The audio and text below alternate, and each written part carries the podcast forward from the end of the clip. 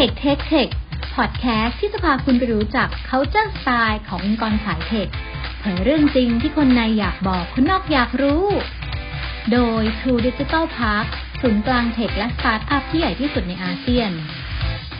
สวัสดีค่ะยินดีต้อนรับสู่ Tech Tech Tech Podcast by True Digital Park รายการพูดคุยว่าด้วยเรื่องงานสายเทควันนี้แอมชนิการราชวานิชเป็น Community Manager ของ True Digital Park รับหน้าที่เป็นผู้ดำเนินรายการค่ะและแขกรับเชิญของเราในวันนี้คือคุณนพวัฒน์มุกตพันธ์ Chief Experience Officer จากบริษัท Phenomena ค่ะหรือคุณแก๊ปนั่นเองสวัสดีค่ะคุณแก๊ปสวัสดีค่ะแอมรบกวนคุณแก๊ปนิดนึงแนะนำตัวอีกทีแล้วก็บอกเราทีว่าทำงานอยู่ที่ Phenomena มาแล้วกี่ปีได้ครับก็ชื่อแก๊ปนะครับก็มีตำแหน่งก็คือ Chief Experience Officer พูดง่ายก็คือดูเรื่อง User Experience ของ Product นั่นเองครับก็อยู่กับบริษัท Phenomena มาตั้งแต่ต้นนะครับตอนนี้เรากำลังจะครบห้าปีในอีก สองถึงสามเดือนข้างหน้าครับก็อยู่มาตั้งแต่ว่าเป็นสตาร์ทอัพเริ่มต้นมีคนอยู่แค่ สี่ห้าหก คนจนถึงตอนนี้เรามีประมาณหนึ่งร้อยยี่สิบคนแล้วก็เรียกว่าโตมาพร้อมกับบริษัทแล้วกันครับได้แฮปปี้เบิร์ธเดย์ Phenomena ล่วงหน้าครับโอเคถ้างั้นบอกหน่อยได้ไหมว่าเอ่อ Phenomena เนี่ยจริงๆแล้วธุรกิจของเราอะค่ะทำอะไรเอ่ยได้ครับ Phenomena เนี่ยเอ่อหลายคนอาจจะพอเคยเห็นในตามฟีด Facebook นะครับเราเป็นบริษัทที่ให้ความรู้ด้านการลงทุนทุกรูปแบบไม่ว่าจะเป็นจะกองทุนหุ้นทองคริปโตเรามีหมดนะครับให้ความรู้ในมุมของบทความบทมุมของวิดีโอแล้วก็มี tool ที่ช่วยให้คุณเลือกหุ้นเลือกกองทุนที่เหมาะสมกับคุณแล้วก็ที่เดียวในประเทศที่สามารถดูราคาทองแบบเรียลไทม์ได้ที่เป็นราคาทองของไทยนะครับเรามีระบบที่ช่วยคำนวณว่าเฮ้ยต่อให้ยังไม่มีราคาประกาศมาเนี่ยแต่ว่าคิดว่าราคาทองในตอนนี้จะราคาเท่าไหร่แล้วอันนี้คือ Phenomena ในมุมที่หลายๆคนรู้จักกันแต่ว่าส่วนที่เป็น business จริงๆส่วนที่เราได้เงินจริงๆเนี่ยคือเรามีบริการช่วยจัดพอร์ตการลงทุนให้ลูกค้าด้วยครับโดยเป็นพอร์ตการลงทุนกองทุนรวมตอนนี้เนี่ยเรามีเงินลงทุนมีลูกค้าที่ลงทุนอยู่กับเราเนี่ยเพิ่งทะลุหนึ่งหมื่นล้านบาทไปเมื่อ สองถึงสามอาทิตย์ที่แล้วนะครับก็เป็นมายสโตนใหม่ของเราหลังจากที่เราเจอโควิดแล้วเราก็ตกลงไปนิดนึงแล้วเราก็กลับขึ้นมาเป็นทะลุมายสโตนของเราก็คือ หนึ่งหมื่นล้านบาทไปเมื่อไม่กี่สัปดาห์ที่แล้วครับก็จัดพอร์ตเนี่ยเราจัดพอร์ตโดยการที่เราดูจากวัตถุประสงค์ในการลงทุนของแต่ละคนจริงๆแล้วก็รวมถึงแฟกเตอร์อื่นๆเช่นอาจจะเป็นอายุหรือว่าความเสี่ยงที่รับได้เพื่อจัดพอร์ตให้เหมาะสมกับคุณที่สุดครับนี่คือ Phenomena ครับแสดงว่าไม่ว่าจะเป็นน้องนักศึกษาที่เพิ่งจบใหม่หรือว่าคนที่ทำงานไปแล้วหรือคนที่ใกล้เกษียณที่มีเงินเย็นอยู่แล้วเงี้ยก็คือสามารถเข้าไปดูได้เลยใช่ไหมก็ถ้าเกิดใครสนใจด้านการลงทุนก็คือสามารถเข้าไปดูในเว็บไซต์หรือเพจของ Phenomena ได้เลยเนาะใช่ครับ ฟีโนเมนา ดอท คอม หรือว่า Facebook Phenomena ก็ได้ครับโอเคแต่ว่าทีนี้พอดแคสต์ของเราเนี่ยค่ะจะเน้นทางเรื่องของ culture ขององค์กรก็เลยอยากจะถามคุณแก๊ปว่าอะไรคือจุดแข็งของวัฒนธรรมองค์กรของ Phenomena ค่ะครับก็บริษัททั่วไปเขามีสิ่งที่เรียกว่า core value เนาะของ Phenomena ก็มีแต่ว่า core value ของเราเนี่ยมันเรามองว่าเป็น core culture มากกว่าคือเป็นข้อหกข้อที่ระบุถึง culture ที่คน Phenomena ควรจะมีหรือว่าทำตามนะครับโดยเราเรียกว่าชื่อสวยงามมากคือชื่อว่า arrows นะครับ arrows ที่แปลว่าธนูนะครับลูกศรเนาะก็คือยิงธนูพิ้วเนาะเป็นยี่ห้อเสื้อสูทก็ได้ ไม่เกี่ยวจริง นะครับก็คือตัวอักษรหกตัว A R R O W แล้วก็ S นะครับตัวสุดท้ายเพิ่งเพิ่มเข้ามาได้ปีกว่าๆนะครับมันย่อมาจากหกคำด้วยกันเราไล่ไปเลยแล้วกันเนาะขอคำแรกเลยค่ะโอเคครับตัว A ตัวแรกมาจากคำว่า amoeba ครับมันเป็นการลักษณะการบริหารงานของเราด้วยคอนเซปต์ของ amoeba หรือว่าบางที่จะเรียกว่า holacracy ซึ่ง holacracy ก็คือแตกต่างกับคำว่า hierarchy นั่นเอง hierarchy คือการเป็นลำดับขั้นลงมาใช่ไหมแต่ holacracy เนี่ยคือการ decentralize มันคือไม่ได้ manage แบบว่าจากบนลงล่างแต่ว่า manage แบบว่าไม่มีศูนย์กลางแล้วกันก็คือว่าเรามีคนคนนึงเนี่ยเข้ามาทำงานเนี่ยแน่นอนว่าต้องเข้ามาในทีมไม่ว่าคุณจะเป็นเข้ามาในทีมเดฟทีมดีไซเนอร์ทีมมาร์เก็ตติ้งใช่ไหมครับแต่เวลาทำงานจริงเนี่ยเราจะมีการแบ่งการทำงานเป็นทีมและก็ยังมีการแบ่งการทำงานเป็นสิ่งที่เรียกว่าสควอตก็คือเกิดจากหลายๆทีมเนี่ยเข้ามาร่วมกันทำงานนะครับคนคนนึงเนี่ยอยู่ได้ทีมเดียวแต่อาจจะอยู่ได้หลายสควอตด้วยกันเช่นน้องที่เข้ามาใหม่อาจจะอยู่ได้ สองถึงสาม สควอตเพราะว่าเพิ่งเริ่มใหม่แต่ว่าถ้าอยู่ในระดับแมเนจเมนต์เนี่ยเป็นปกติที่คนคนนึงเนี่ยจะอยู่ไปถึง แปดถึงสิบ สควอตอย่างผมเองก็อยู่ประมาณสิบสควอตเหมือนกันสควอตก็เช่นสควอตที่ทำเรื่อง production video สควอตที่ทำตัว mobile app สควอตที่ทำเรื่องบทความอย่างเงี้ยครับเป็นต้น ซึ่งในเฉพาะเนี่ยแน่นอนว่ามันต้องเกิดจากหลายทีมมารวมกันมันไม่สามารถทีมเดียวไม่สามารถผลิตสิ่งสิ่งหนึ่งขึ้นมาได้ถ้าให้เทียบสควอตเนี่ยค่ะก็คือเทียบเท่ากับเป็นโปรเจกต์ใช่ไหมเอ่ยจริงๆเรามีสิ่งที่เรียกว่าโปรเจกต์อีกอันนึงครับซึ่งความแตกต่างมันอย่างเดียวเลยก็คือว่าสควอตเนี่ยคือโปรเจกต์ที่ไม่จบโปรเจกต์เนี่ยมันต้องมีเดดไลน์ว่าเฮ้ยโปรเจกต์นี้จะจบวันนี้เท่านี้ใช่ไหมครับแต่ว่าสิ่งที่เราทำอย่างเช่นเมื่อกี้พูดว่าโมบายแอปโมบายแอปเราไม่มีวันพัฒนาจบเราจะพัฒนาไปเรื่อยๆจนถึงวันสุดท้ายของบริษัทแล้วกันพูดงั้นแล้วกันเป็นบริษัทเทคเนาะเราก็มีการรีลีสเป็นสปรินท์ทุกสองสัปดาห์เป็นปกติอยู่แล้วเวอร์ชั่นใหม่ทุกสองสัปดาห์ถึงหนึ่งเดือนก็จะมีเวอร์ชั่นใหม่ออกมาเรื่อยๆเรื่อยๆไม่มีวันจบครับแสดงว่าเดี๋ยวนะแอมกำลังทำความเข้าใจคือสมมติว่าแอมเข้าไปทำงานใหม่แอมอาจจะได้รับหน้าที่ในสามสควอตเช่นในวิดีโอด้วยในแอปด้วยในเว็บไซต์ด้วยอย่างนี้ถูกไหมครับแน่นอนว่าคุณต้องมีงานหลักก่อนก็คือคุณเป็นเดฟสมมติคุณเป็นเดฟงานหลักคุณก็คือก็คือเดฟแต่ว่าในบางสควอตเนี่ยคุณอาจจะไม่ได้ไปเป็น developer ของสควอตนั้นคุณอาจจะไปเป็น product owner ของสควอตนั้นก็เป็นไปได้ซึ่งก็เป็นสิ่งที่เกิดขึ้นเป็นประจำในบริษัท Phenomena ครับ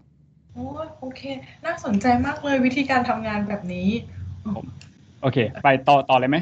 สองเลยโอเคสองกับสามรวมกันคือตัว R สองตัวครับ reality and relationship จนถึงวันนี้ผมก็ยังงงว่าอะไรมันขึ้นก่อนระหว่าง reality กับ relationship นะครับแต่ว่าสรุปก็คือ R and R แล้วกันสองอันนี้มาด้วยกันตลอดนะครับก็คือว่าเวลาเราคุยงานกันเนี่ยเราต้องคุยงานโดยยึด reality เป็นหลักยึดความจริงเป็นหลักเราไม่เอา seniority มาคุยกันเราไม่เอาความเกรงใจกันมาคุยกันสิ่งที่คุยในบริษัทเนี่ยเราพยายามตัดความเกรงใจตัดความใครแก่กว่าเด็กกว่าออกไปคุยกันด้วยความจริงเท่านั้นเกรงใจกันให้น้อยที่สุดเพื่อให้บริษัทมันเคลื่อนไปได้แต่ว่าที่มันต้องมี R อีกตัวก็คือ relationship มาประกบด้วยเนี่ยเพราะว่าเรายังอยากให้ความสัมพันธ์ของคนในบริษัทเนี่ยยังดีอยู่คือเราต้องคุยกันแม้จะไม่มี seniority แต่ว่ายังต้องมี respect ต่อกันคือเราต้องเคารพกันว่าเอ้ยเราคุยสิ่งที่คุยมันก็คือการคุยเพื่อการทำงานนะแต่ว่าออกจากห้องประชุมมาแล้วเนี่ยเรา respect กันเรายังเป็นเพื่อนร่วมงานที่ดีต่อกันแต่ว่าจริงๆมันแฝงประมาณ สาม อาร์ นะตัวเนี้ยไหมเพราะว่ามี respect อีกตัวนึงเนาะใช่จริงๆ respect กับ relationship มันเราเรามองว่าเป็นสิ่งเดียวกันแหละครับอืมโอเคถ้างั้นไปต่อตัวที่สามเลยค่ะโอเคครับก็ตัวที่สี่อ๋อใช่เมื่อกี้สองกับสามรวมกันใช่ขอโทษค่ะตัวที่สี่ก็คือ O นะครับ Arrow ตัว O ก็คือ โอ เค อาร์ หรือว่า Objective and Key Result ซึ่งเข้าใจว่าหลายๆบริษัทโดยเฉพาะบริษัทหน้าใหม่เนี่ยมักจะใช้เอามาแทนตัว เค พี ไอ อยู่แล้วก็คือเป็นใช้ในการช่วยวางแผนการทำงานประจำอาจจะเป็นประจำไตรมาสประจำปีว่าเราจะทำงานยังไงในไตรมาสนั้นหรือในปีนั้นครับเราใช้ โอ เค อาร์ เป็นหลักเลยที่ Phenomena เนี่ยไม่มีการใช้ เค พี ไอ มาเกี่ยวข้องแล้วก็เอาตัวต่อไปเลยนะตัวต่อไปเลยโอเค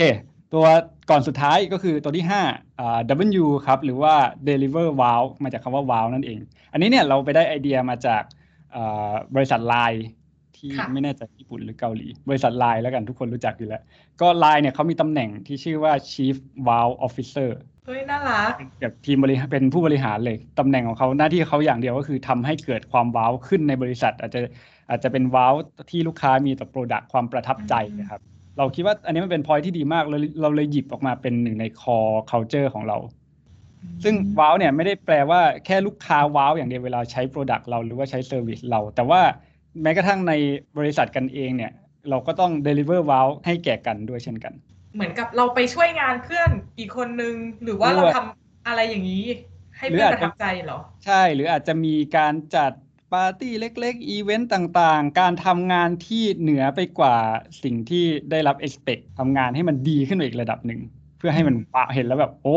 สุดยอดว่ะสิ่งที่คุณทำมาแชร์ให้ฟังหน่อยได้ไหมเคยมีอะไรที่แกคิดว่าแบบว้าวบ้างอะจริงๆเนี่ยมีจริงๆเก็บไปพูดอันต่อไปแต่พูดไปเลยก็ได้อย่างเช่นแบบที่ผ่านมาเลยเนี่ยเกิดขึ้นเมื่อไม่ถึงเดือนที่ผ่านมาครับอย่างเช่นน้องที่อยู่ในทีมมาร์เก็ตติ้งเขาคิดว่าเฮ้ยคนในบริษัทเราเนี่ยเราเพิ่งเลิก work from home ไปได้ประมาณเดือนหนึ่งใช่ไหมครับเราก็จะแน่นอนว่าช่วง work from home เราก็ค่อนข้างจะเหลวเปลวเละเทะไม่ออกกำลังกายกันนอนนอนอยู่บ้านน้องเขาเลยบอกว่าเฮ้ยเราน่าจะต้องสนับสนุนการออกกำลังกายในบริษัทนะเขาก็เลยเดินไปคุยกับทาง people ว่าเฮ้ยของบมาเพื่อสนับสนุนทำกิจกรรม virtual run กันในบริษัทกันเถอะแล้วน้องเขาก็จัดการทุกอย่างเลยนะทำโปสเตอร์หารางวัลมาจัดคิดกติกาทุกอย่างแล้วก็เอามาลอนช์ในตัว show and tell ซึ่งเป็นเป็น town hall meeting ทุกสัปดาห์ของบริษัทอยู่แล้วบอกว่าเฮ้ยใครที่วิ่งครบห้าสิบโลสิบห้าคนแรกเอาตุ๊กตาไปเลยแล้วก็ตอนนี้ได้รับผลตอบรับดีมากสองอาทิตย์ที่ผ่านมาเนี่ยมีคนที่ได้ตุ๊กตาไปแล้วจากสิบห้าตัวเนี่ยสิบสองหรือสิบสามคนแล้วนะครับแล้วก็ทุกคนก็ enjoy กันมากแสดงว่าออฟฟิศนี้ก็แบบรักสุขภาพอยู่เหมือนกันนะถ้าเกิดทำชาเลนจ์แบบออกกำลังกายแล้วไปกันนะถ้ามีกิจกรรมก็จะมีคนทำครับหรือว่าอย่างเช่นมีกลุ่มชวนวิ่งกันเป็นประจำอยู่แล้วเพราะว่าออฟฟิศเราอยู่ใกล้สวนลุมเนาะก็มีการไปงานเป็นทุกตัดใช่โอเคถ้างั้นข้อสุดท้ายค่ะที่เราไปเอาตัวอย่างมาจากเมื่อกี้ได้ครับก็สุดท้ายคือ S อ่า S คือ selfless ก็คือถ้าทางพุทธศาสนาเราจะเรียกว่าการไร้ซึ่งอัตราอัตานะครับฟังฟังดูดีนะฟังดูเหมือนเป็นคนธรรมะธรรมโมใช่เลยนะ ก็คือการที่เวลาเรา consider อะไรเราตัดคำว่าตัวเองออกจากสมการเรามองที่ภาพรวมสังคมเป็นหลักทั้งเหมือนกันทั้งในมุม internal ก็คือว่าเฮ้ยเรามองทีมเป็นหลักเรามองบริษัทเป็นหลักทำยังไงให้บริษัทได้ผลประโยชน์ที่สุดโดยไม่ต้องยึดว่าเราจะได้ผลประโยชน์ด้วยหรือเปล่าในอีกมุมหนึ่งครับในเชิง external ด้วยเป็นสำคัญเพราะว่ามันกลายเป็นคีย์หนึ่งที่เวลาเราตัดสินใจจะทำอะไรเนี่ยเอาเรามาใช้ก็คือเราต้อง selfless ต่อลูกค้าเช่นธุรกิจหลักของเราเนี่ยเป็นธุรกิจที่แนะนำกองทุนเพื่อให้คนมาลงทุนกับเราใช่ไหมครับซึ่งรายได้ที่เราได้เนี่ยได้มาจากค่าฟรีของกองทุนหรือว่าค่าธรรมเนียมการที่มีเซลฟ์เลทมาช่วยกำกับเนี่ยมันช่วยให้เวลาเราเลือกกองทุนเนี่ยเราไม่เอาค่าธรรมเนียมมาเป็นแฟกเตอร์หลักในการเลือกกองทุนเราเลือกกองทุนที่เราคิดว่าดีจริงๆแล้วมันอาจจะมีค่าธรรมเนียมสูงหรือไม่สูงก็ไม่เป็นไรจะเห็นได้ว่าเวลาเราเลือกกองทุนที่มันหน้าตาค่อนข้างจะเหมือนกันนะครับอย่างเช่นกองทุนที่ลงในทองที่จะซื้อจากแบงค์นี้หรือแบงค์นี้หน้าตามันก็เหมือนกันแต่ว่าที่มันต่างกันคือค่าธรรมเนียมเราจะเลือกกองทุนที่ค่าธรรมเนียมต่ำสุดเสมอเพราะว่าดีต่อลูกค้าที่สุดแม้จะไม่ได้ดีกับเรามากขนาดนั้นโอ้ดีจังเลยมองทั้งให้บริษัทได้ผลประโยชน์สูงสุดแล้วก็ลูกค้าสูงสุดด้วยเนาะตัวสุดท้ายของเราเมื่อกี้เมนชั่นเรื่องแบบน้องๆในทีมมาแล้วเลยอยากรู้ว่าสัดส่วนชายหญิงประมาณเท่าไหร่คะปัจจุบันนะครับน่าจะชายสัก หกสิบเปอร์เซ็นต์ ได้ซึ่งลดมาเยอะมากแล้วเทียบกับตอนแรกวันแรกเนี่ยผู้ชาย หนึ่งร้อยเปอร์เซ็นต์ เกือบ หนึ่งร้อยเปอร์เซ็นต์ แล้วกันแล้วก็ค่อยๆลดลดลดลดมาจนถึงตอนนี้ก็ประมาณอยู่ที่ หกสิบ สี่สิบ พยายามจะให้เป็น ห้าสิบ ห้าสิบ แต่ว่าด้วยความที่เราเป็น Tech Startup เนาะแน่นอนว่าวงการก็อาจจะค่อนข้างมีความยากนิดนึงนะครับน่าจะคุณแอมน่าจะพอได้คลุกคลีกับวงการเทคมาบ้างใช่ใช่คือไม่แปลกใจเลยว่าที่แบบผู้ชายจะเยอะกว่าอะไรเงี้ยแต่ถ้าเกิดบริษัทไหนที่เท่ากันหรือผู้หญิงเยอะกว่านี่จะแบบเอ๊ะบริษัทนี้มีอะไรแน่เลยดึงดูดผู้หญิงไปได้เยอะจังอย่างเงี้ยถ้ารู้ว่าทำยังไงก็ฝากบอกด้วยนะครับ เราอยากจะเป็น ห้าสิบ ห้าสิบ ได้เลยแล้วอายุเฉลี่ยล่ะประมาณเท่าไหร่อายุเฉลี่ยอยู่ประมาณ ยี่สิบแปด ยี่สิบเก้า ปีครับเพราะเรามีฝั่งเทคมีคนที่เป็นฝั่งเทคในประมาณครึ่งหนึ่งเทคโปรดักต์ ยู เอ็กซ์ พวกนี้ครับประมาณครึ่งหนึ่งกลุ่มนี้เนี่ยจะมีอายุที่น้อยลงไปหน่อยก็คือเน้นที่เด็กอาจจะจูเนียร์หรือซีเนียร์ก็จะอยู่ที่ประมาณ ยี่สิบสอง ถึง ยี่สิบแปด โดยประมาณนะครับในขณะที่ทีมที่เป็นฝั่งบิสเนสเนี่ยก็อาจจะเยอะขึ้นมานิดหนึ่งเฉลี่ยเฉลี่ยหารกันก็ประมาณยี่สิบเก้าปีครับถือว่าไม่เยอะนะก็ผมว่าถ้าในมุมของ Tech Startup ก็อาจจะเยอะไหมคุณแอมว่าไงแอมว่าประมาณนี้แหละโดยที่เคยสัมภาษณ์มานะคะใช่ก็สำหรับแอมมาแอมยังถือว่าแบบอายุเฉลี่ยยังไม่เยอะอาจจะเป็นเพราะว่าบริษัทเราเพิ่งก่อตั้งมาห้าปีด้วยไหมใช่ครับแล้วก็แน่นอนว่ายิ่งยิ่งมันจริงๆอายุเฉลี่ยเพิ่มขึ้นเรื่อยๆตอนแรกเราก็เริ่มจากตัวทีม founding team เองก็มีอายุน้อยอยู่แล้วพอคัดคนเข้ามาก็อาจไม่ได้เยอะขนาดนั้นอย่างตอนผมทำตอนแรกผมก็อายุยี่สิบหกตอนนี้ก็จะสามสิบสองแล้วนะครับก็แน่นอนว่าอายุมันก็เพิ่มขึ้นตามอายุของคนข้างในอะไรไม่ได้แค่คนที่รับเข้ามาแต่ว่าคนข้างในก็แก่ลงเรื่อยๆด้วยถ้าอย่างนั้นเป็นเหมือนกันทุกบริษัทใช่ไหมใช่ใช่มาถึงสไตล์การทำงานค่ะสไตล์การทำงานของเราเป็นแบบไหนเอ่ยท็อปดาวหรือว่าแฟลตเลยคือด้วยคอนเซปต์ของตัว A ตัวแรกหรือว่าอะมีบ้าครับมันทำให้เรามันเป็นแฟลตด้วยองค์กรอยู่แล้วด้วยเพราะว่าออร์กชาร์ตของเราเนี่ยแทบจะไม่มีตัวตนเลยคือมีแหละมีไว้ให้มีอ่ะแต่ว่าเวลาทำงานจริงๆเราไม่ได้ทำงานเป็นออร์กชาร์ตเราทำงานเป็นอะมีบ้าเพราะฉะนั้นเนี่ยมันแทบจะเป็นแฟลตเลยแฟลตถึงขนาดที่ว่าในบางในบางสควอตเนี่ยหรือบางโปรเจกต์เนี่ยครับตัว ซี อี โอ เองนะยังไปเป็นเหมือนกับลูกน้องของอีกโปรเจกต์หนึ่งอ่ะคือไม่ได้มีสิทธิ์ตัดสินใจในโปรเจกต์นั้นแต่ว่าให้น้องซึ่งเป็น mid level เนี่ยขึ้นมาเป็นคนตัดสินใจในโปรเจกต์นั้นเพราะเขาเป็นโปรเจกต์ที่เขาอยู่มาตั้งแต่ต้นเขาสั่งได้ว่าเฮ้ยพี่ ซี อี โอ พี่เจษไปพรีเซนต์ตรงนี้ให้หน่อยอย่างเงี้ยครับก็เป็นสิ่งที่เกิดขึ้นเป็นประจำในบริษัทหรือตัวผมเองเป็นหนึ่งในทีมบริหารแต่ว่าในหลายสควอตผมก็มีเป็นแค่พนักงานผู้ร่วมสควอตแค่นั้นเองอาจจะด้วยที่เราไม่มีเรื่อง seniority ด้วยเนาะแต่มันจะไม่มีความขัดแบบโอ๊ยอยากจะอย่างนี้ตั้งเลยอย่างนี้หรอถ้าเกิดในตัวของแกปเองอะจริงๆพอพูดเรื่อง seniority อะครับมันเป็นสิ่งที่คือมันก็จะกลายเป็นตัว R สองตัวของของ arrows ก็คือ reality กับ relationship ซึ่งมันเป็นสิ่งที่เราทำมาตั้งแต่ day วันวันแรกที่เราตั้งบริษัทที่เราเริ่มทำงานกันเนี่ย สองอันนี้มันเป็นสิ่งที่สตรองมากในบริษัทวันแรกที่ทำเนี่ยมีคนอายุตั้งแต่ยี่สิบห้าถึงสามสิบห้าครับแต่ว่าเวลาเราคุยกันเราคุยกันตรงๆอยู่แล้วผมว่าในมุมของ culture ครับมันต้องสร้างมาจากทั้งสองด้านก็คือทั้งจาก top down และ bottom up top down ในฐานะของ team management เนี่ยเราต้องแสดงให้เห็นว่า culture ไอ้ arrows ของเราเนี่ยเราเอามาใช้ได้จริงแล้วก็ team management ใช้ให้เห็นใช้ให้น้องๆเห็นว่าเฮ้ยมันเอามาใช้ได้โดยไม่ไม่เป็นปัญหานะเพราะแน่นอนว่าคนใหม่เข้ามาแรกๆมักจะกลัวกลัวมากเลย relationship and reality เนี่ยใครจะไปกล้าเถียงคนที่แก่กว่าที่อยู่มานานกว่าใช่ไหมครับแต่พอเขาเห็นเราว่าเฮ้ยเวลาเราประชุมเนี่ยเรามีการถกเถียงกันแบบตรงๆซึ่งแน่นอนว่าทุกที่ประชุมมันก็มีการเถียงกันเป็นปกติอยู่แล้วถึงจะเรียกว่าเป็นการประชุมที่ดีถูกไหมครับแต่ว่าพอเราเถียงกันดุเดือดแทบตายแต่ว่าสุดท้ายพอเราออกจากห้องเนี่ยเราไปกินข้าวด้วยกัน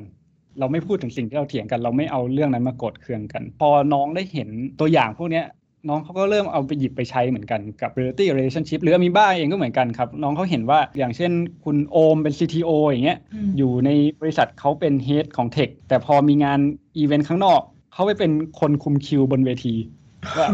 คือไม่ใช่แน่นอนว่าไม่ใช่ไม่อยู่ใน เจ ดี เขาไม่มี เจ ดี จำ description ที่ไหนที่เขียนว่า ซี ที โอ ต้องไปคุมงานบนเวทีถูกไหมครับแต่ว่าเขาก็ไปช่วยพอน้องเห็นว่าเฮ้ยแม้กระทั่งหัวหน้าของเรายังไปช่วยงานเล็กๆอย่างเงี้ยหรือผมผมก็เป็นตากล้องในงานอย่างเงี้ยเขาก็เห็นว่าเอ้ยมันโอเคของบริษัทนี้นะที่คุณจะไปเป็นอะมีบ้าไปทำงานอยู่ในสควอตอื่นเป็นเรื่องที่ไม่ได้แค่ยอมรับได้แต่ว่าสนับสนุนด้วยแล้วก็มันก็ทำให้เกิดว่า culture ในอีกมุมหนึ่งมันก็สร้างมาจาก bottom up ขึ้นมาก็คือน้องเขาเห็นว่าเฮ้ยการที่จะสร้างอีเวนต์อะไรสักอย่างขึ้นมาเนี่ยมันง่ายนะมันแค่คุณมีไอเดียที่คุณคิดว่าดีแล้วคุณก็ไปคุยกับทาง team management หรือว่า team people ที่เล่าไปคุณก็สร้างอีเวนต์ virtual run ขึ้นมาได้เลยเพราะว่าคุณคิดว่ามันดีต่อบริษัทไม่มีใครมาห้ามคุณไม่มีใครมาดราม่าบอกว่าเฮ้ยคุณจะทำไปทำไมว่าเสียเวลา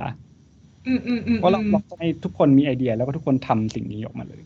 ชอบ culture แบบนี้จังเลยเพราะว่าเอาจริงๆนะมันเหมือนกับว่า top management อะไรเงี้ยก็ได้ลงไปคุกคีกับน้องๆด้วยใช่ไหมแล้วก็ทำให้คนที่จะแบบกล้าพูดกล้าแสดงความคิดเห็นกล้าแสดงไอเดียมันอาจจะเกิดสิ่งดีๆเกิดขึ้นในบริษัทได้อะใช่ครับยิ่งยิ่งความกล้าพูดกล้าแสดงความคิดเห็นเนี่ย reality and relationship เนี่ยเป็นที่เรียกได้ว่าเป็นคอหลักเลยคือทุกการประเมินประจำปีซึ่งเราประเมินปีละสองครั้งก็คือทุกครึ่งปีแหละครับไอเนี่ยเป็นหนึ่งในคะแนนที่มีผลต่อ performance ในการทำงานด้วย reality and relationship เป็นหนึ่งในคำถามหลักที่เราถามเลยอย่างนี้ขอไปสู่คำถามถัดไปเลยค่ะคืออย่างนี้วิธีการ communicate กันภายในองค์กรนะคะใช้ tool หรือใช้วิธีการยังไงคะนอกจากสามารถแสดงความคิดเห็นแบบตรงไปตรงมาได้แล้วครับก็จริงๆการทำงานที่ดีเนี่ยมันอยู่ที่ communication เป็นหลักเลยถูกไหมครับคนน่าจะเห็นด้วยกันอยู่แล้วประเด็นก็คือตอนแรกเนี่ยที่บริษัทใช้ Slack เนาะคุณแอมเคยใช้ Slack ไหมครับเคยใช้อยู่พักนึงแล้วก็งงๆเราไม่ใช่เดฟด้วยไงนั่นแหละนั่นแหละคือประเด็นแล้วแล้วตอนนี้ใช้อะไรครับตอนนี้เหรอแต่ตอนนี้บริษัทใช้ ไลน์ กันอ่าโอเคส่วนใหญ่เพราะว่าทุกคนใช้ ไลน์ อยู่แล้วใช่ใช่มั้ยอันนี้คล้ายๆกันครับคือบริษัทเราเนี่ยตอนแรกเนี่ยมีมีแค่คนไม่กี่คนก็ก็ใช้ Slack กันประเด็นของ Slack ก็คือว่ามันดีมากแหละมันเป็นโปรแกรมแชทภายในบริษัทที่ฟีเจอร์น่าจะครบถ้วนที่สุดแล้วแอปหนึ่งถูกไหมครับแต่ปรากฏว่าไอ้ Slack เนี่ยมันออกแบบมาโดยมี Dev หรือว่า Tech เป็นหลักคือเพื่อให้คน Tech ใช้เนาะซึ่งคนสาย Tech คนทีม Tech ทีม Dev ทีม Designer เนี่ยชอบใช้มากเพราะมันใช้ง่ายแล้วก็แล้วก็ฟีเจอร์เยอะแต่ว่าพอเรามีขยายทีมไปเรื่อยๆพอเราเริ่มมีทีมเซลล์ขึ้นมาทีมมาร์เก็ตติ้งขึ้นมาทีมคอนเทนต์เข้ามาเราพบว่ามันไม่ได้รับผลตอบรับที่ดีใน Slack กลายเป็นว่าพอคุยกันในทีม Tech เนี่ยเราต้องใช้ Slack คุยแต่พอไปคุยกับทีมอื่นเนี่ยเราต้องคุยผ่าน ไลน์ อยู่ดีพอถึงวันนึงวันนึงที่ว่าก็คือวันที่ Slack เต็มก็คือเราใช้แบบฟรีจนมันเต็มโควต้าเราก็เลยมาตัดสินใจกันว่าเฮ้ยเราลองเปลี่ยน tools มั้ยเพราะรวมกับตอนนั้นเนี่ยมันมี tools ที่ชื่อว่า Facebook Workplaceเปิดตัวพอดีวันที่เราเต็มในช่วงนั้นพอดีเราก็เลยลองย้ายมาสำหรับใครที่ไม่เคยใช้ก็ Facebook Workplace เป็นของ Facebook เลยคือเป็น Facebook ที่ใช้ภายในองค์กรมีทั้งโซเชียลแล้วก็มีทั้งแชทนะครับคุณแอมเคยใช้ไหมครับเคยใช้แอมจำได้ว่าหน้าตามันแบบเป็นฟีดเป็นคล้าย Facebook เลยเราก็ตั้งกรุ๊ปอะไรของเราได้ใช่ใช่คือยิ่ง Facebook เวอร์ชันใหม่ที่ลอนช์ออกมาเร็วๆในบนเว็บอ่ะหน้าตาแทบจะเหมือนกับเวอร์ชันของ Facebook Workplace ปัจจุบันเลยครับข้อดีก็คือว่ามันไม่ต้องสอนวิธีใช้เลยทุกคนเอามาใช้ปุ๊บใช้เป็นทันที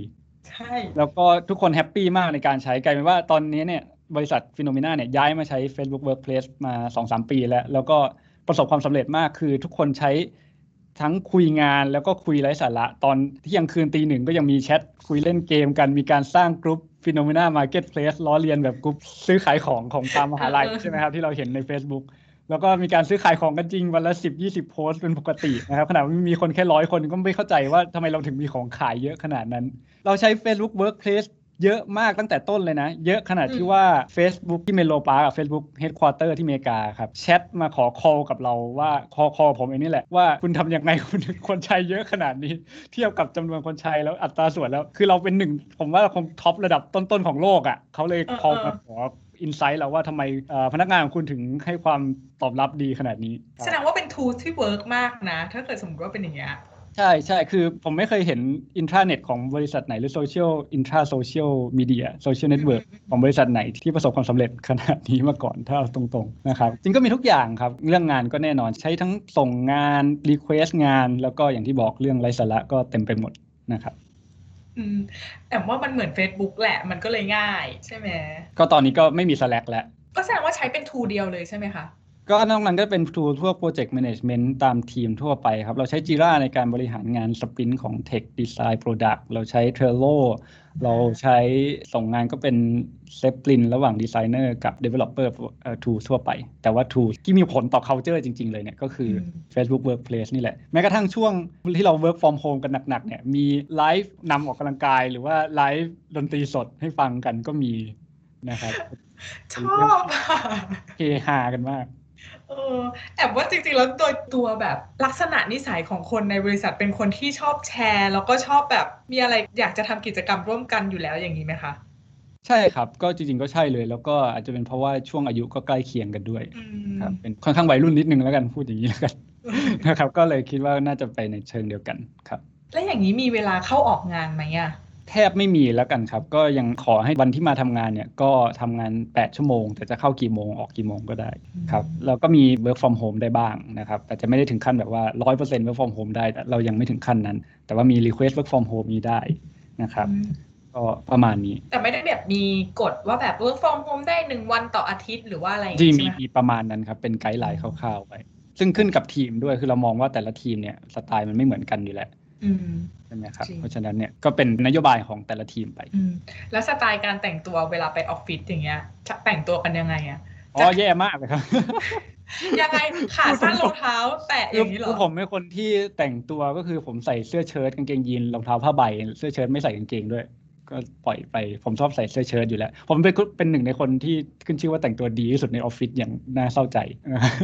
เพราะว่าคนอื่นยังไงเนี่ยคนอื่นก็เสื้อยืดกางเกงยีนกางเกงส่วนมากกางเกงขายาวเพราะแอร์ค่อนข้างหนาวนะครับแต่ว่าก็เสื้อยืดกันเป็นปกติไม่มีกีในการแต่งตัวเลยยกเว้นทีมที่ต้องเจอลูกค้าอันนี้ก็แน่นอนตามมาตรฐานนะครับก็ต้องมีความดูน่าเชื่อถือนิดนึงบางทีลูกค้าเข้ามาในออฟฟิศก็อาจจะช็อกๆไปบ้างทำไมฝั่งนี้มันใส่ขาสั้นบ้างรองเท้าแตะบ้างเสื้อยืดบ้างคือแบบฝั่งนี้เป็นอีกอย่างฝั่งนี้เป็นอีกอย่างเป็นอย่างนั้นเลยคือแบบฝั่งนึงนี่แบบเสื้อเชิ้ตเสื้อสูทเต็มอีกฝั่งนึงที่แบบเหมือนโรงเรียนม.ปลายลูกค้าคงแบบแยกทีมออกเลยโอเคทีมนี้คือทีมอะไรทีมนี้คือทีมอะไรจริงๆมันชัดเจนมากเพราะมันกั้นด้วยเรามีโต๊ะผูโต๊ะสนุกกั้นอยู่ตรงกลางอยู่แล้วมีโต๊ะพูกลางออฟฟิศเลยเหรอครับมีโต๊ะพูมีโต๊ะปิงปองมีโต๊ะสำหรับเล่นบอร์ดเกมทั่วไปครับก็สำหรับจริงๆมันดีเพราะว่ามันช่วยให้คนต่างๆทีมเนี่ยได้เข้ามาใช้เวลาร่วมกันเป็นปกติที่เราจะรู้จักกันรอบโต๊ะพูโต๊ะปิงปองเป็นเรื่องปกติครับแล้วอย่างนี้มีเบนฟิตอื่นๆอีกไหมคะที่แบบให้กับตัวพนักงานอะไรอย่างเงี้ยแน่นอนเราก็เบเนฟิตเราพยายามจะ competitive กับเจ้าอื่นๆเนาะก็มีอาจจะมีวันลาอะไรก็ตามมาตรฐานทั่วไปนะครับมีกาแฟ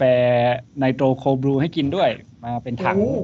ทุกครั้งที่หมดกับชาเขียวไนโตรโคบรูนะครับผมว่าเบเนฟิตที่อาจจะพอแตกต่างกับเจ้าอื่นบ้างเนี่ยก็คือเรามีงบพัฒนาตัวเองให้ปีละ หนึ่งหมื่นห้าพัน บาทต่อคนใช้ในการลงคอร์สเรียนใช้ในการไปอบรมใช้ในการซื้อหนังสือที่ตัวเองคิดว่ามันจะช่วยให้เราทำงานได้ดีขึ้นเพราะว่าเรารู้ว่าพนักงานเนี่ยเป็นเด็กหน้าใหม่ซะเยอะเป็น first jobber หรือว่า second jobber ซะเยอะแน่นอนว่าเขาไม่ได้มองว่า Phenomena จะเป็นที่ทำงานที่สุดท้ายอันนี้เรารู้แล้วเราแน่นอนอยู่แล้วสิ่งที่เขาโฟกัสคือเขามองว่า Phenomena เนี่ยจะช่วยให้เขาเติบโตไปได้ grow ไปได้เราก็เลยหา benefit ที่จะมาช่วยสนับสนุนด้านพวกนี้เป็นหลักครับแต่ว่าแน่นอนว่าพอมันมีหลายสายงานการที่มี benefitสิ่งใดสิ่งหนึ่งเนี่ยมันอาจจะไม่ make sense เทียบกับว่าเรามีงบให้เลยซึ่งงบปีละ หนึ่งหมื่นห้าพัน บาทเนี่ยก็มีการใช้กันหลากหลายครับเช่นอาจจะมีรวมเงินกันเพื่อจ้างคนสอน public speaking มาช่วยทีมเซลล์ให้สามารถปิดการขายได้ดีขึ้น หรือว่าน้องทีมเทคไปเจอว่าเฮ้ยมีงานอบรมที่สิงคโปร์ดีจังเลยอยากไปก็รวมตัวกันใช้งบส่วนนี้ไปงานสัมมนางานอบรมที่สิงคโปร์ก็มีเกิดขึ้นเป็นประจำครับแล้วก็อีกมุมหนึ่งก็คือเราเป็นบริษัทที่ให้ความรู้ด้านการลงทุนถูกไหมครับเพราะฉะนั้นเนี่ยเรามีงานสัมมนาเยอะอยู่แล้วเดือนละ สามถึงสี่ ครั้งเป็นปกติแน่นอนว่าทุกคนก็สามารถเข้าร่วมสัมมนาการจัดการการเงินการลงทุนฟรีซึ่งปกติมันสำหรับลูกค้ามันก็ฟรีอยู่แล้วแหละพนักงานจะเข้าไปร่วมด้วยก็ได้แล้วก็มีการแชร์เป็น knowledge sharing กันในองค์กรด้วยเพราะว่าแน่นอนว่าเป็น first jobber second jobber เนี่ย target แรกๆก็จะเป็นเรื่องเก็บเงินซื้อรถซื้อบ้านแต่งงานถูกไหมครับไอ้พวกนี้แหละที่เรา strong ในด้านนี้อยู่แล้วเรามีโค้ชที่เก่งในด้านนี้อยู่แล้วเนี่ยเราก็มีการ knowledge sharing กันเป็นเรื่องปกติอยู่แล้วครับแสดงว่าเมื่อกี้ที่บอกว่าอย่างเช่นคนที่เป็นเดฟอะถ้าเกิดเขาสนใจไปงานแบบเทคคอนเฟอเรนซ์อะไรที่เกี่ยวกับเดฟก็คือสามารถไปได้เลยแสดงว่าถ้าคนคนที่เป็น ยู เอ็กซ์ อยากจะไปงานที่เกี่ยวกับ ยู เอ็กซ์ ก็คือเบิกตัวเนี้ยไปงาน ยู เอ็กซ์ ไม่จำเป็นว่าทุกคนจะต้องอบรมในสิ่งเดียวกันถูกไหมถูกต้องครับเพราะแน่นอนว่าทุกคนก็แตกต่างกันอย่างเช่นปีต้นปีเนี่ยก็ผมก็จะได้ไปต้นปีที่ผ่านมาผมก็จะได้ไปงานสัมมนาที่สิงคโปร์เหมือนกันนะครับแล้วก็ไม่ได้ไปไปตามระเบียบแล้วอย่างนี้แกปคิดว่าอะไรคือสิ่งที่ยังทำให้พนักงานนะคะยังอยู่กับ Phenomena ตอนนี้จริงๆผมว่าสิ่งที่สตรองที่สุดในเรื่องของการทำงานที่ Phenomena เนาะคือคุณสามารถเลือกรูปแบบการทำงานที่คิดว่าเหมาะกับคุณได้ไม่ว่าคุณจะเป็นคนที่ชอบมาทำงานเช้าแล้วก็ออกงานตรงเวลาตอนเย็นซึ่งไม่ไม่ได้ไม่ได้เป็นไรเลยแน่นอนว่ามีหลายคนที่อาจจะมาทำงานสายแล้วก็ชอบแฮงเอาท์กันตอนเย็นถึงดึก สามถึงสี่ ทุ่มไปกินข้าวเย็นด้วยกันก็เป็นปกติคนที่มาเช้ากับเย็นก็เป็นปกติไม่มีผลต่อการประเมินงานใดๆเราเรายอมรับว่ามันทุกคนเนี่ยมีมีวิธีการใช้ชีวิตที่แตกต่างกันนะครับแล้วเราก็พยายาม accommodate ทุกอย่างเช่นเฮ้ยคุณอยากได้ work from home แล้วลองหานโยบาย work from home มาให้ลองกันคุณอยากทำงานที่โต๊ะมากๆคุณเบื่อใช่ไหมเรามีโต๊ะนั่งริมหน้าต่างไปยืนทำงานได้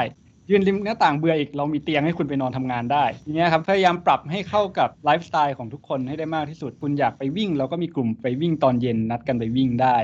อย่างช่วง work from home เนี่ยครับแน่นอนว่าหลายๆคนเนี่ยไม่เคยทำงานที่บ้านมาก่อนอุปกรณ์จะไม่พร้อมช่วง work from home เรา work from home อยู่ประมาณสองเดือนคุณไม่มีโต๊ะทำงานใช่ไหมเดี๋ยวเราส่งโต๊ะทำงานไปให้คุณไม่มีเก้าอี้เราส่งเก้าอี้ไปให้คุณไม่มีจอคอมใช่ไหมเราเอาจอที่ออฟฟิศเราให้ Grab เอาไปส่งให้เพื่อให้คุณทำงานได้ดีที่สุดในสไตล์การทำงานของคุณพูดง่ายก็คือเราพยายามที่จะสปอยคนให้ได้มากที่สุดเพื่อให้เขาคิดว่าเฮ้ยบริษัทนี้มันโอเคนะเราจะทำงานเราทำงานแล้วเราแฮปปี้เรารู้สึกมีความสุขนะครับแล้วก็ในมุมหนึ่งที่เราเน้นก็คือสิ่งที่เราทำเนี่ยมันไม่ได้ทำเพื่อเงินเป็นหลักแต่ว่า target หลักของเราจริงๆก็คือเราพยายามให้คนไทยทุกคนเนี่ยหรือว่าเป้าหมายของเราคือหนึ่งล้านคนเนี่ยไปสู่การเกษียณอายุได้อย่างมีความสุขในมุมของ financial หรือมุมของทางการเงินนะครับซึ่งพอทุกคนเรายึดมองที่เป้าเนี่ยการมาทำงานทุกวันเนี่ยมันมีเป้าหมายว่าสิ่งที่เราทำเนี่ยเราทำไปเพื่ออะไรเหมือนกับเป็นการ drive ด้วยอย่างหนึ่งครับเราชอบมากเลยที่บอกว่าพยายามจะสปอยให้ได้มากที่สุดอันนี้ผมพูดเองนะอย่าไปคนอื่นจะไม่ได้พูดอย่างนี้ได้ค่ะโอเคทีนี้แอมว่าคนที่ฟังมาคงอยากจะรู้แล้วแหละว่าเฮ้ยบริษัทนี้มันน่าทำงานมากเลยจะเข้าไปดูตำแหน่งงานที่ว่างได้ตรงไหนบ้างเอ่ยก็แน่นอนครับเว็บไซต์ ฟีโนเมนา ดอท คอม แล้วก็เลื่อนไปข้างล่างเนี่ยจะมีร่วมงานกับเราลองกดเข้าไปดูได้หรือเข้าไปที่ ฟีโนเมนา ดอท คอม สแลช แคเรียร์ส ก็ได้ครับก็ตอนนี้เราเราค่อนข้างขยายทีมอย่างบ้าระห่ำหลังจากที่เปิดโควิดมานะครับเพราะว่าเราได้เมื่อปลายปีเราเรสซีรีส์ B ไปแล้วก็เราก็ต้องขยายทีมนะครับกดเข้ามานะครับเราต้องการคนเป็นอย่างมากนะครับก็รบกวนด้วยส่งมาที่เมลผมตรงก็ได้ครับ แก๊ป แอท ฟีโนเมนา ดอท คอม เดี๋ยว forward resume ต่อให้นี่ค่ะมีการฝากร้านด้วยนิดๆหน่อยๆนะคะโอเควันนี้สนุกมากเลยก็ยังไงนะคะแอมขอขอบคุณนะคะคุณแก๊ปนะคะนพวัฒน์มุกตะพันธ์นะคะจากบริษัท Phenomena ที่เข้ามาร่วมพูดคุยกับเราในวันนี้นะคะขอบคุณค่ะขอบคุณแอมด้วยครับขอบคุณครับค่ะแล้วก็ขาดไม่ได้นะคะขอบคุณทุกท่านนะคะที่เข้ามาฟังรายการ Tech Tech Tech Podcast by True Digital Park ค่ะติดตามตอนใหม่ๆได้ทาง Facebook Page YouTube Spotify Apple Podcast True ไอ ดี และ LinkedIn ของ True Digital Park ค่ะสำหรับวันนี้ไปก่อนนะคะสวัสดีค่ะสวัสดีครับ